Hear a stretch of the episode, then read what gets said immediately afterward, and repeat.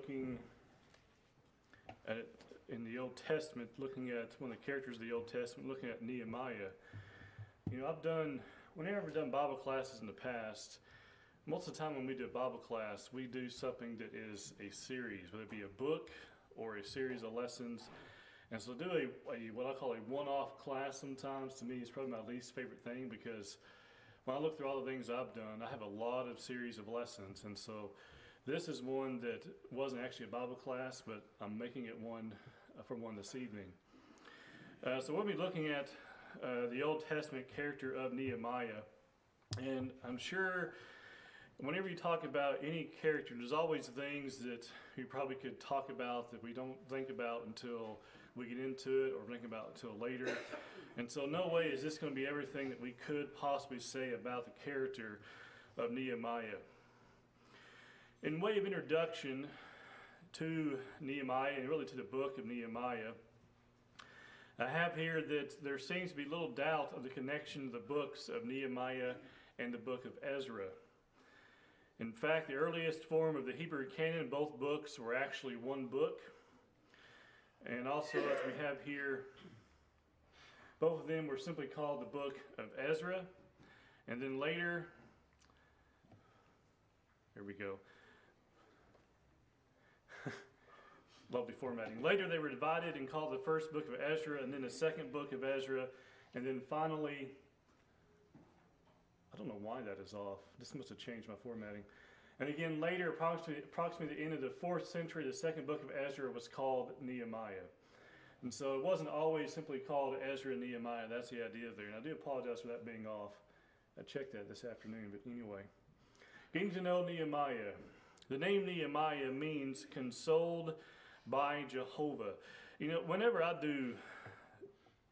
through and do different Bible studies, and I do one every week, or try to anyway, on Facebook, and I like to look at the meanings behind names and meaning behind the names of the cities and things like that. Sometimes they're very interesting. Sometimes the meaning of names are very unfortunate. Sometimes the meaning of names seems to match up pretty well. And here with Nehemiah, his name means consoled by Jehovah. Nehemiah 1 and verse 6, as we're going to get into this in a second, as we think about getting to know Nehemiah, Nehemiah 1 and verse 6 tells us how Nehemiah prayed for others and himself, and that he cared about God's people. Nehemiah 1 and verse 6 says, "Let thine ear now be attentive and thy eyes open, that thou mayest hearken unto the prayer of thy servant, which I pray before thee at this time, day and night, for the children of Israel, thy servants, while I confess the sins of the children of Israel, which we have sinned against thee, yea, I and my father's house have sinned." And so we see that he is praying for, as we really see here, really everybody, right? He says that you may hear the prayer of thy servant, which I pray to thee at this time, day and night, for the children of Israel, thy servants. So he prayed for others and he prayed for himself. Why? Because he cared about people. And we find in the New Testament we are to pray for all people. I believe it's there Paul speaking to Timothy. He says we should pray for leaders and men of all office, and I'm paraphrasing here. But we're praying for all people of the earth, no matter what position they hold, if they even hold a position in government, whatever it may be. And those types of things are good and pleasing in the sight of God. Now, as we get into looking at Nehemiah himself specifically, there are really four key things I want to point out. We're going to look at Nehemiah as a leader and some things that he did, and then we're also going to look at some things that Nehemiah did not do. So I think it's important when we look at people and look at leaders and Bible characters, we see what they did and the things in which they did not do as well, because I think it's just as important to notice the things that people do and the things that people stayed away from. And so first we want to notice how Nehemiah as a leader, how he agonized. If you look at Nehemiah chapter 1, verses 4 through 6, and this is from the American Standard there. But in Nehemiah chapter 1, beginning there in verse 4, the Bible says, "And it came to pass, when I heard these words, that I sat down and wept and mourned certain days, and fasted and prayed before the God of heaven. And said, I beseech thee, O Jehovah, the God of heaven, the great and terrible God, that keepeth covenant and loving kindness with them that love him and keep his commandments. Let thine ear now be attentive, and thy eyes open, that thou mayest hearken to the prayer of the servant of thy servant, which I pray thee at this time, day and night, for the children of Israel. While I confess the sin to the children of Israel, which we have sinned against thee, yea, I and my father's house have sinned. Now, we think about this. When Nehemiah saw the condition of God's people in bondage, and how her city reportedly was in ruins, he was greatly saddened. If you look at Nehemiah chapter 1, and you look at what he sees, you see that he is very distressed. Now, there is one verse that probably sticks out in Nehemiah, I think probably more than anything else. And it has to do with the idea of service. Does anybody have any idea what I'm talking about? I'm being very vague. But have you ever heard the phrase, "For the people had a mind to work"? That comes from Nehemiah. And it's talking about them building the wall. And he said they did all these things before the people had a mind to work. And it's from the book of Nehemiah. Today, can we be complacent while seeing the struggles of the church around us and seeing the various things going on? Notice, if you will, they're going back to verse 4 in Nehemiah chapter 1. He says, when he heard these words, and let's just open up our Bibles here. Not all Nehemiah is going to be on our screen, obviously. Let's go to Nehemiah chapter 1. And let's go back and put this a little bit more in context here.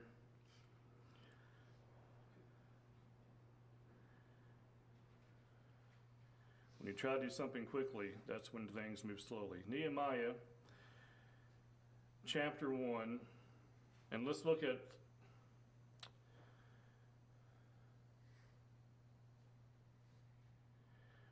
verse verse 2. Says, Hanai, one of the brethren, came with me from Judah and asked them concerning the Jews who had escaped, who had survived the captivity, and concerning Jerusalem. And they said to me, the survivors who are left from the captivity in the province are there in great distress and reproach. The wall of Jerusalem is also broken down, and the gates are burned with fire. So what we find here is there was a time to start rebuilding, and the people had not yet began to rebuild. And we know, as we look at Nehemiah chapter 1, not Hosea, Nehemiah chapter 1 verses 4 through 6, that he looks upon the state of Jerusalem and the walls around the city. And the Bible says there in verse 1, it says, when I heard these words, and that's the words of verse 3, which is that he heard about the survivors who are left in the captivity in the province. They are in great distress and reproach. That's one thing. The wall of Jerusalem is also broken down. There's two things, and the gates are burned with fire. There's your third one. And so because of what he had heard there in verse 3, that's what he says what he does in verse 4. When I heard these words, I sat down and wept and mourned certain days, and fasted and prayed before the God of heaven. He was in distress. And what was one of the key things that he did in verse 4? Now, I know I get preaching sometimes, but I'm going to ask you a question now. What was one of the things he did in verse 1 that we can do today in times of distress? Pray, right? And prayer, to me, in my judgment, is probably one of the easiest things we can do, but also one of the things I think oftentimes is overlooked. When things go bad, do we automatically think pray, or do we automatically think panic, call everybody we know, oh, and then later on pray? Because if you look at verse 4 here, the Bible says he sat down and he wept after he heard what was said. He mourned certain days. He fasted and he prayed before the God of heaven. So he wept, he mourned, he fasted, which was something that was done many times when people fasted, or people mourned, they fasted. And then he prayed to God. And so I think you say all of verse 4 is all about responding to what was happening and then going to God in prayer. You might see the emotional reaction there. And then in verse 5, the Bible says, he says there in verse 5, and I said, I beseech thee, O Jehovah, the God of heaven. So this is his prayer. The great and terrible God. The great and terrible God. You ever thought about why he would use those words to describe God? The great and terrible God. You know, when I read this, I'm thinking about how in the book of Jeremiah, chapter 20, Jeremiah is my favorite character in the Old Testament. And chapter 20 is probably my favorite chapter.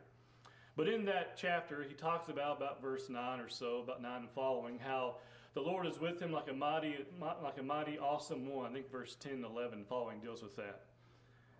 In the King James, it says like a mighty, terrible one. In the New King James, it says like a mighty, awesome one, which seems to be a conflict a little bit, right? But it's really not. If you look at verse 5, it says here, the great and terrible one. Not the great, terrible one, but the great and terrible one. So two different characteristics, right? Who does God appear to as being great? Yes? Yeah, majestic is actually, if you go back to the Hebrew and you were to take that word terrible, which is translated, it would be majestic. Our great and majestic God, which means everything.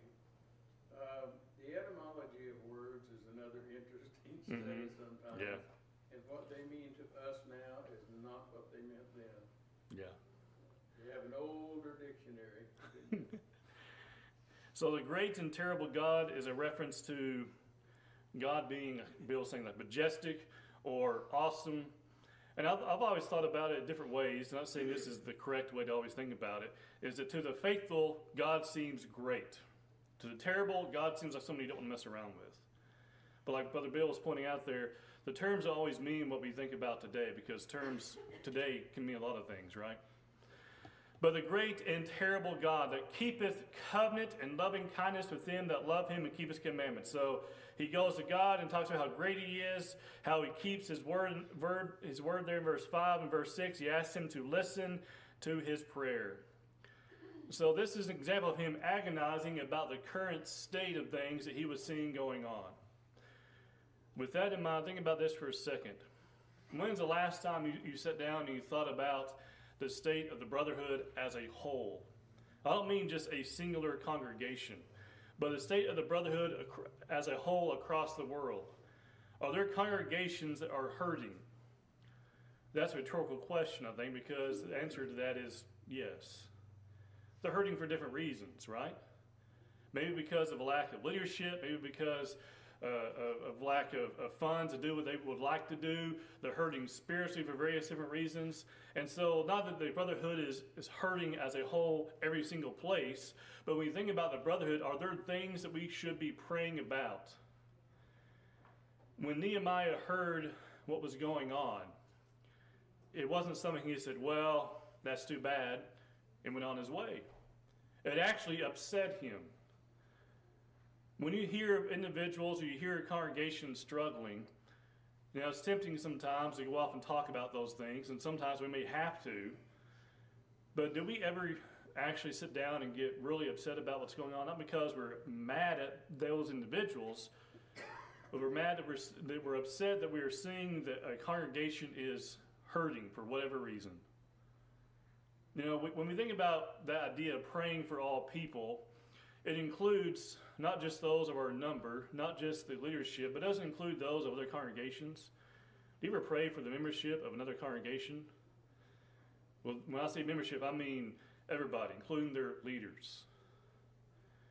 If we're not careful sometimes when we pray, we keep our box pretty small if we're not careful, right? Us, those who we know, those who are hurting, and you know, are within our number, and it doesn't really get much bigger than that. But shouldn't we be praying for a lot more people than that?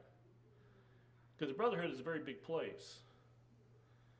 And what's interesting is when you think about this, the problems we face in our own country are not that different in other places as far as Christians go.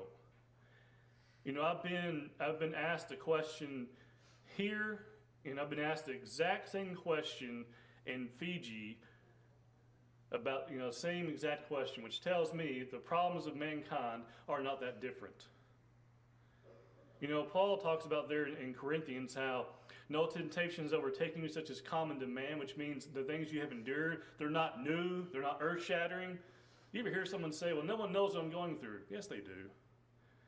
You may not feel like that because you're hurting so much, But other people have been where you are, right? Can you imagine looking at the city and seeing how basically it's in ruins, the gates have been burned, and nobody has started to do anything? Let's think about it this way. If the building was destroyed, how fast would you want to come back and try to rebuild it so we could come back and be together? How long would it take us to start moving in that direction? I think it's part of the things we see here with Nehemiah. But let's keep moving, because we can talk about agonized all night long. Nehemiah analyzed. If you look at Nehemiah chapter 1, the very next verse, in verse 7, he says here, "We have dealt very corruptly against thee, and have not kept the commandments, nor the statutes, nor the ordinances, which thou commandest thy servant Moses." And so when we think about this, and Nehemiah here is analyzing, don't we see that Nehemiah is determined to find the source of their problems? You ever ask, when bad things happen, sometimes there's no, we don't really understand, but sometimes bad things happen.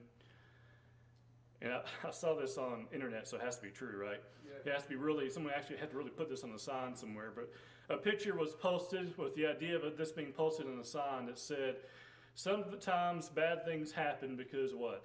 Because you make dumb choices. Sometimes bad things happen because we sin against God, right? I mean, you think, shouldn't it be natural that when we sin against God, bad things do happen? We upset people. We hurt God first and foremost. We upset people, those near to us, those around us. Isn't it true that sin doesn't just sometimes affect us as individuals, it affects others as well? It's kind of like a disease. It spreads, and before you know it, it affects this person, this person, this person, this organization, this group over here.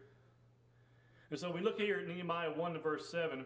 He says, we have dealt, notice he says we, not just not me, not you. He says we. We have dealt very corruptly against thee, and have not kept the commandments, nor the statutes, nor the ordinances, which thou commandest thy servant Moses. He uses three different terms to say that we haven't been doing what we're supposed to be doing. Sometimes we see congregations who are suffering, who are being looked at very closely because they're not doing what they should be doing. You know, it was time for these individuals, you might say, to stop maybe complaining about the situation and start making things right, right? We know that he used, as we look at Nehemiah 1 and verse 3, maybe, well, anyway, Nehemiah 1 and verse 3, we know he used the broken piece of the wall later. I think it's Nehemiah 1, maybe Nehemiah 2. They used a broken piece of the wall to rebuild and to remove their reproach. But he first, before he did anything, he agonized of the current situation. You might say he was honest about it. Then he analyzed it, saying, okay, what can we do to fix this problem? I want you to ask yourself a question. You ever have someone come to you and say, I feel like God isn't listening? I can't tell you how many times I've heard people say that to me. And now, most of the time it's because they're going through some big event in their life, or maybe one they think they perceive as big, and they're hurting. They don't know how to handle it. But other times I think I remind people, I say, no, if you feel like God isn't listening, first of all, that's not true.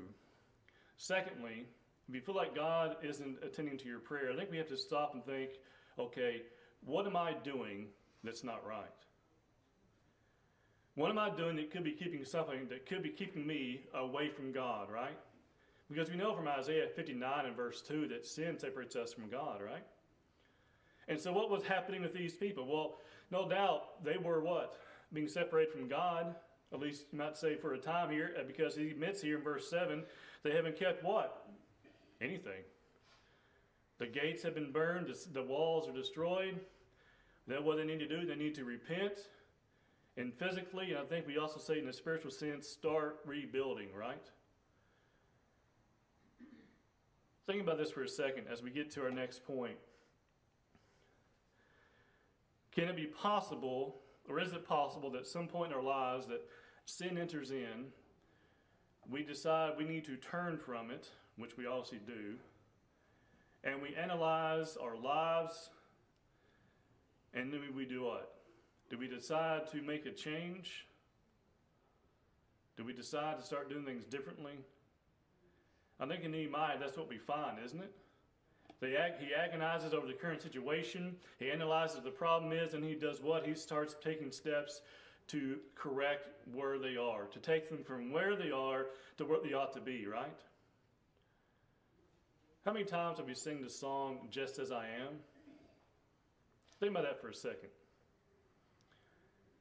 Does God take us just as we are, or does God take us from where we are and bring us to where we ought to be? Because it's not biblical to say that God will accept us just as I am. It is biblical to say that God will take us from where we are, just as we are, to take us where we ought to be, right? And that's what Nehemiah is pointing out, isn't it? Taking them from where they are to where they ought to be. He agonizes over their sin. He acknowledges their sin, verse 7. And then we find he organizes. We find here in Hosea, not Hosea. I keep saying Hosea. I've been teaching out on Saturdays. Nehemiah chapter 2, verses 7 and 8. We find here that he removed any barriers that prevent them from rebuilding. He received help from others in rebuilding. Nehemiah 2, 7 and 8. Moreover, I said unto the king, if it please the king, let letters be given me to the governors beyond the river, that we may let pass, that they may let me pass through till I come to Judah. And a letter unto Asaph, the keeper of the king's forest, that he may give me timber to make beams for the gates of the castle, which appertaineth to the house, and for the wall of the city, for the house that I shall enter into. And the king granted me according to the good hand of my God upon me. So was he saying that God was with me, and what happened to these individuals gave me the right to go out to obtain the things which I needed. To do what? To rebuild. You think it's possible that as they were rebuilding the wall and doing all these other rebuilding things that came with the rebuilding of the wall, do you think they themselves in a spiritual sense were being renewed as well? I think so. Sin is something that tears us down, isn't it?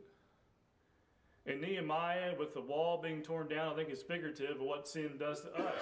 It tears us down. So what do?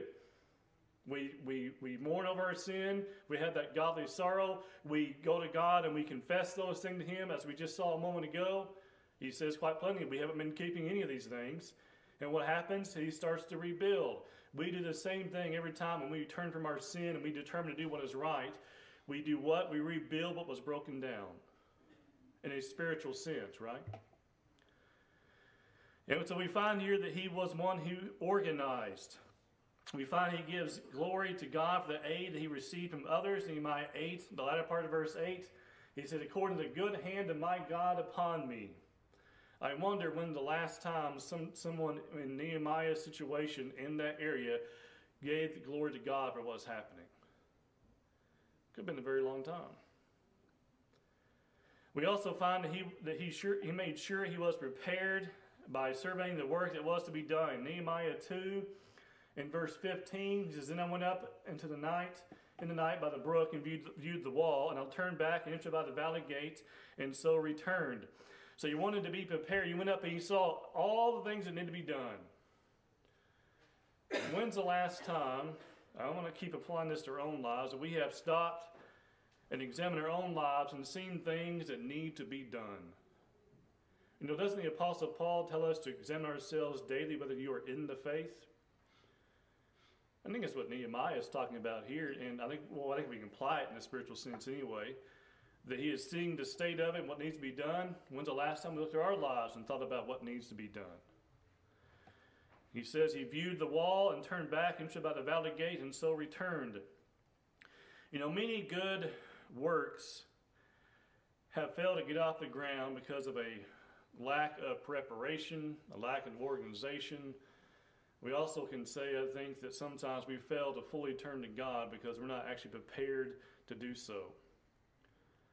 You know, we talk about sometimes counting the cost when we're talking to someone who's considering becoming a Christian. I think we have to count the cost in our life more than just at that particular time, don't we?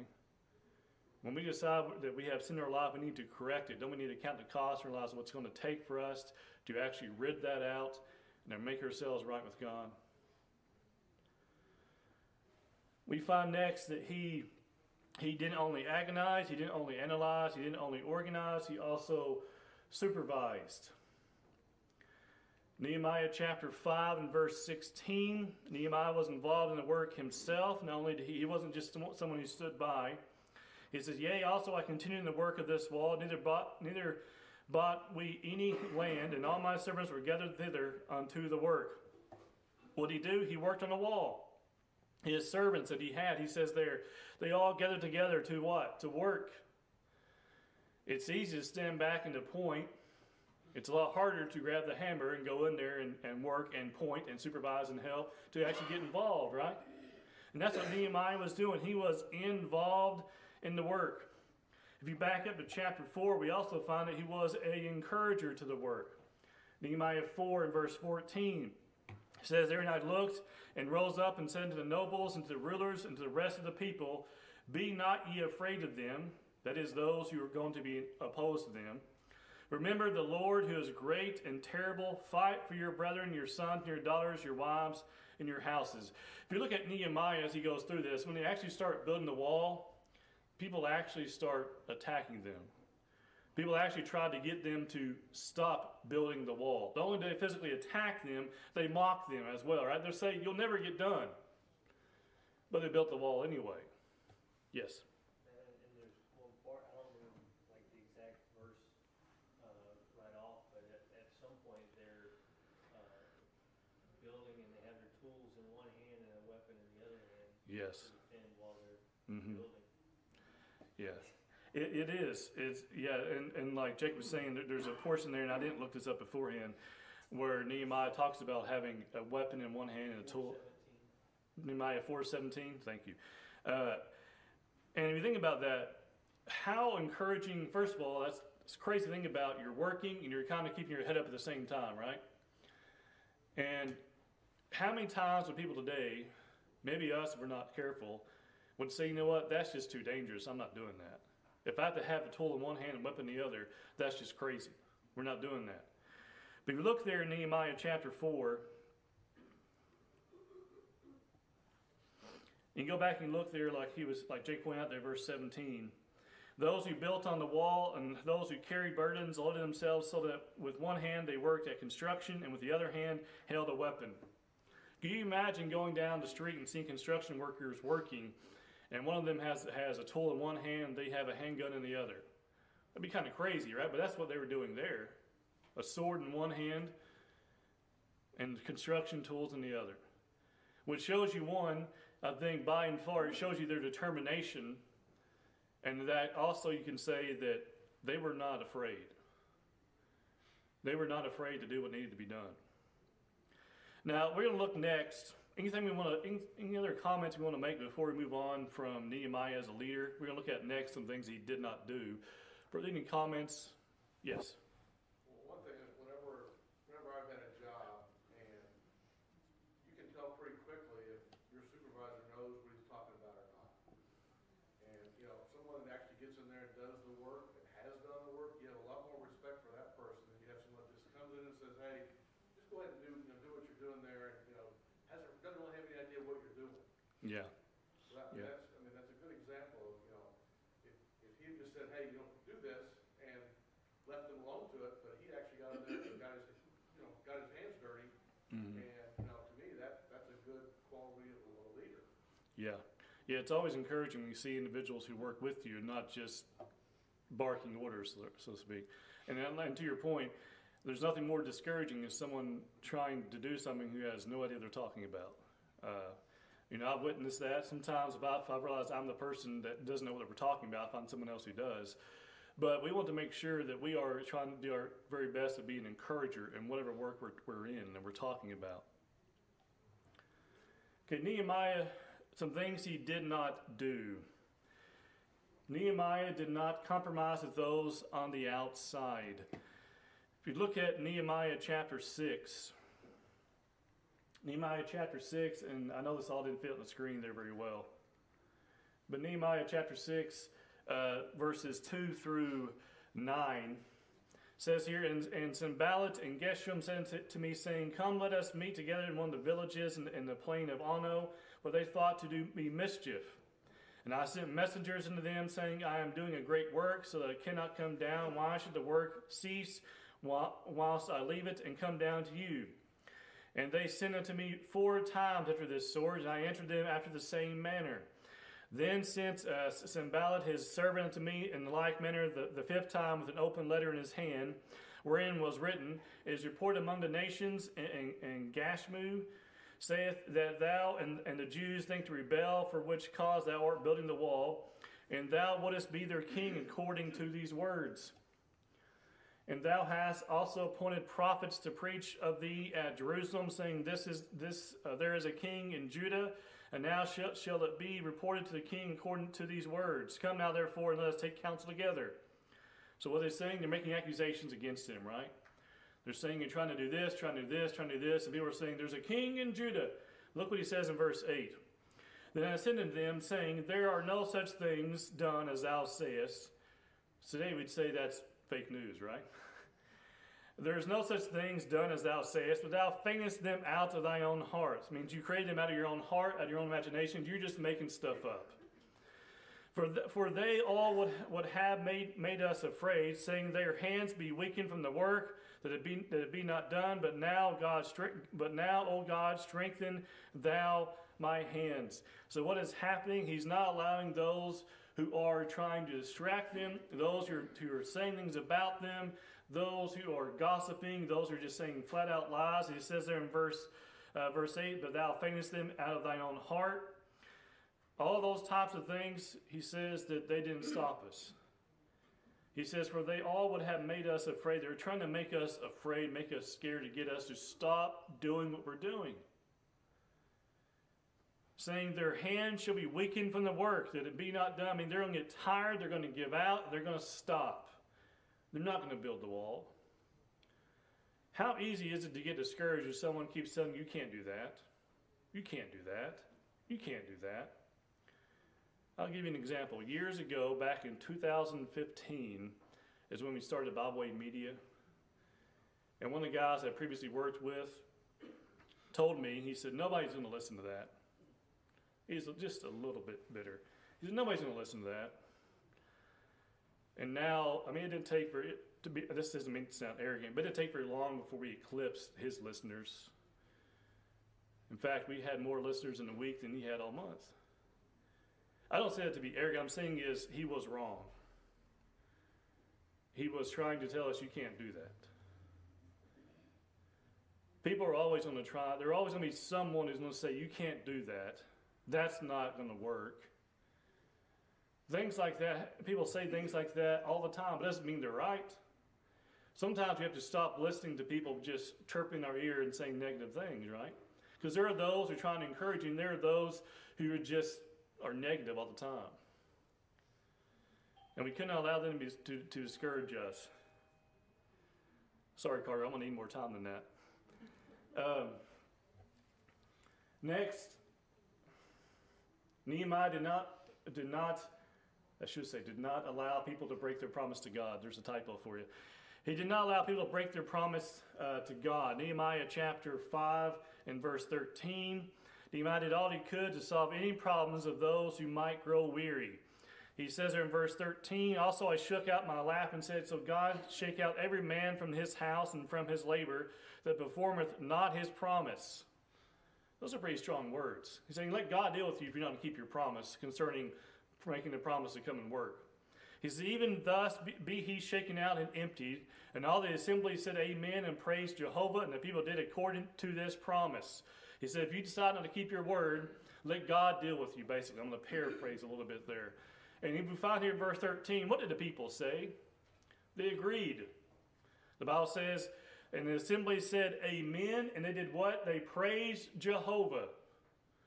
They agreed, and then they praised God. Because why? No one had in their mind of going back on their word. They were going to get to work and honor the promise, you might say the vow they had made to God.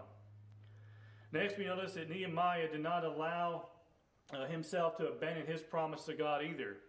Going back to Nehemiah chapter 4, verse 6, he says, "So we built the wall, and all the people was joined together unto half the height thereof, for the people had a mind to work." He wasn't going to do what? He wasn't going to stop. He says the people had a mind to work. Did he have a mind to work? Absolutely. And we find here in verse 6, if you look in context of chapter 4, what he's talking about is how fast the wall was going up. So we built the wall, and the wall was joined together unto half the height thereof. Not just half the height in one portion, but all around the city, the wall is already halfway up. Do you remember when I said people were trying to deter them? He says in chapter 4, it is what? Half the height thereof. In chapter 6, if you go back there, it's not chapter 6.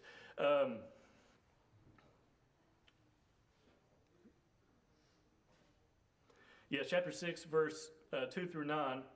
Is when the people actually started to come out against him there and to try to get him to stop. But the wall is already halfway up at that point, isn't it? It's probably more than that now. They're saying you're going to get tired, you're going to give out. But Nehemiah mentions all the way back here in chapter 4 and verse 6 that the wall was joined together into half the height thereof. And he says why? The people had a mind to work. And I think it's fitting that Nehemiah also had that same mind to work. And when we have a mind to work, we can do incredible things. All right, some thoughts to carry with us.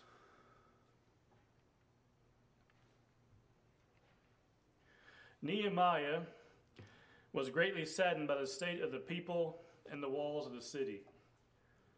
We should be saddened when we see the state of some congregations today. I'm not saying every congregation is in a sad state, but there are some that are in a sad state. And we need to pray for those congregations. We need to pray for their members and pray for their leaders. I'm convinced, and when we really stop and think about things in our life, things in our brotherhood, there's no wonder why the Apostle Paul said, "Pray without ceasing," because you really could pray all the time. Because there's so many things to pray about. We think about our own lives. Think about those we care about, those we love, those who are hurting physically, and then we think about on a larger scale. We think about the brotherhood as a whole. We think about our government. We think about the world in its entirety and the things going on in so many places. There are so many things we should be praying about. We should be concerned about the church today. We should be concerned about other people today. It will not change overnight. It will not change on the shoulders of only a few. But we must be those who do our very best to pray for people all the time. Nehemiah saw the state of the people there, and he got to work, and we must as well. Nehemiah was determined to restore what needed to be restored. In their situation, it was a wall. It was turning back to God. Remember, going back to chapter 1, he points out how they haven't kept the laws of God, the commandments or the statutes thereof. He says we need to do what? We need to restore the wall physically, and spiritually we need to restore what? Go back to keeping God's laws, God's commandments, and God's statutes, right? Last one. We must not allow others to deter us from doing good works. We must not allow others to deter us. There are plenty of things out there that can be negative, but we don't have to listen to any of them. Any comments or questions before we close this evening?